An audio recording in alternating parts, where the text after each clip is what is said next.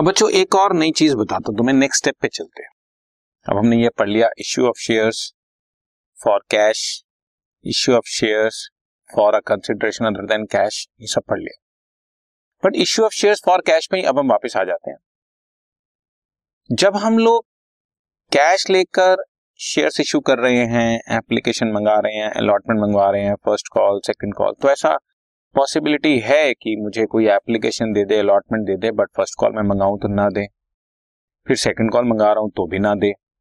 फिर मैं उसको रिमाइंडर दे रहा हूँ तो भी ना दे। फीट कर ले।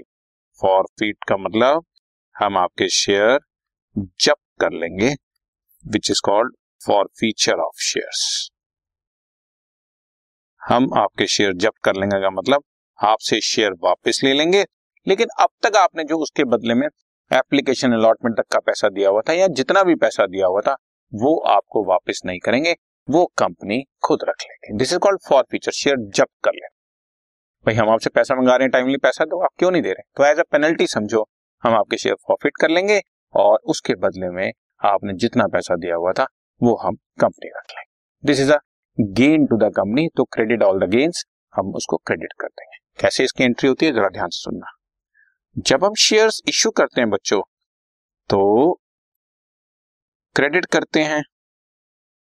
लेकिन जब मैं शेयर फॉरफिट करूँगा तो डेबिट कर दूँगा। एक तरह से कैपिटल रिड्यूस हो रही है। Share capital account debit to shares forfeited account या फॉरफिटेड शेयर्स अकाउंट जो मर्ज़ी वर्ड लिख दें आप and to share unpaid calls जो भी अनपेड कॉल्स हैं कॉल्स इन एरियस वर्ड भी लिख सकते हो आप।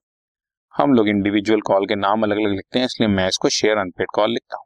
फॉर एग्ज़ाम्पल मुझे फ़र्स्ट कॉल का पैसा नहीं आया सेकंड कॉल नहीं आया तो मैं दोनों लिखूँगा। Share capital account debit to share forfeited to share first call to share second call allotment का भी नहीं आया तो to share allotment to share first call to share final call इस तरह से सारी कॉल्स का अलग अलग नाम लिखते हैं।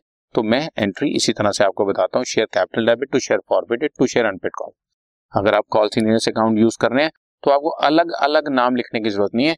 उस केस में आप अनपेड कॉल्स की बजाय सिंपल एक नाम ही लिख सकते हैं calls in arrears account for example मैंने दस रुपए के शेयर पर आपसे पूरे दस रुपए मंगवा लिए थे। So called up money is ten rupees but उसमें से आपने मुझे सिर्फ़ सेवन रुपीज़ दिए हैं थ्री रुपीज़ नहीं। तो जो पेड अमाउंट है दैट इज़ नाउ माइन वो मेरा प्रॉफिट हो गया शेयर फॉरफिटेड में क्रेडिट कर लूँगा, और तीन रुपए तो आपने दिए ही नहीं रिस्पेक्टिव कॉल को जिसको मैंने पहले डेबिट किया हुआ था आप उसको क्रेडिट करके खत्म कर दूँगा। ठीक है? तो जो पैसा आपने दे दिया, वो फॉरफिटेड में आ गया, जो नहीं दिया, वो unpaid call this is called forfeiture of share simple एक एंट्री और ऐड होनी शुरू हो जाएगी। अब ये शेयर्स कंपनी अपने पास रख के करेगी क्या? इन शेयर्स को कंपनी दोबारा से किसी नए शेयर होल्डर को इश्यू कर देते हैं। Reissue of shares reissue of shares दोबारा से हम ये शेयर्स पब्लिक को इश्यू कर देंगे। ऑब्वियसली इंडिविजुअली करेंगे पब्लिक इश्यू नहीं निकालेंगे इसका। और ना ही इसमें सारा पैसा फिर से एप्लीकेशन लॉट में मंगवाया जाएगा सारा पैसा एक ही बार में मंगवा लिया जाता है। तो मैंने ये दस रुपए का शेयर री इश्यू किया so entry will be bank account debit to share capital अब तो एप्लीकेशन अलॉटमेंट है नहीं। सीधा लिख दूँगा टू शेयर कैपिटल लेकिन आमतौर पे ऐसा होता है कि ये दस रुपए वाला शेयर मार्केट में हम लोग आठ रुपए का बेच पाते हैं या नौ रुपए का या नाइन फिफ्टी का या सात रुपए का, जो भी क्वेश्चन में गिवन तो automatically there is some loss जैसे इस केस में दो रुपए का लॉस है। तो ये loss debit all the losses और इसको लॉस को भी हम शेयर फॉरफिटेड अकाउंट में ही डेबिट कर देंगे, जिसके अंदर मैंने पहले प्रॉफिट रखा हुआ है, उसी में से इस लॉस को चार्ज कर देंगे। सात रुपए का मुझे प्रॉफिट हुआ था, दो रुपए का शेयर दोबारा से बेचने में लॉस हो गया। स्टिल पाँच रुपए मेरी पॉकेट में बचे हुए हैं।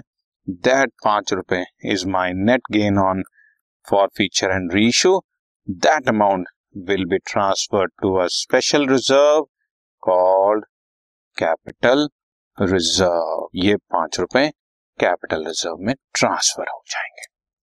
तो ये पूरा प्रोसेस होता है बच्चों, कि पहले शेयर फॉरफिट करूँगा। ज़रूरी नहीं है जो फॉरफिट करूँगा, वो री इशू करूँगा।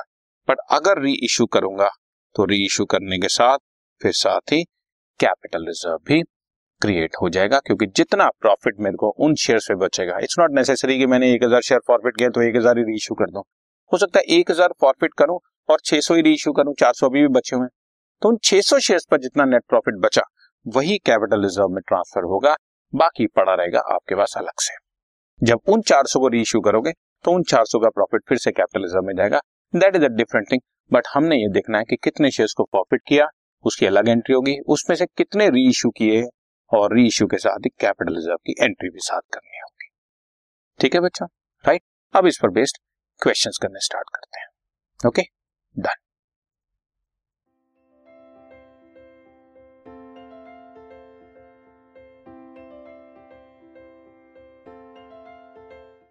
this podcast is brought you by Hub Hopper Shiksha Abhiyan अगर आपको ये पॉडकास्ट पसंद आया तो प्लीज़ लाइक शेयर और सब्सक्राइब करें और वीडियो क्लासेस के लिए शिक्षा अभियान के यूट्यूब चैनल पर जाएँ।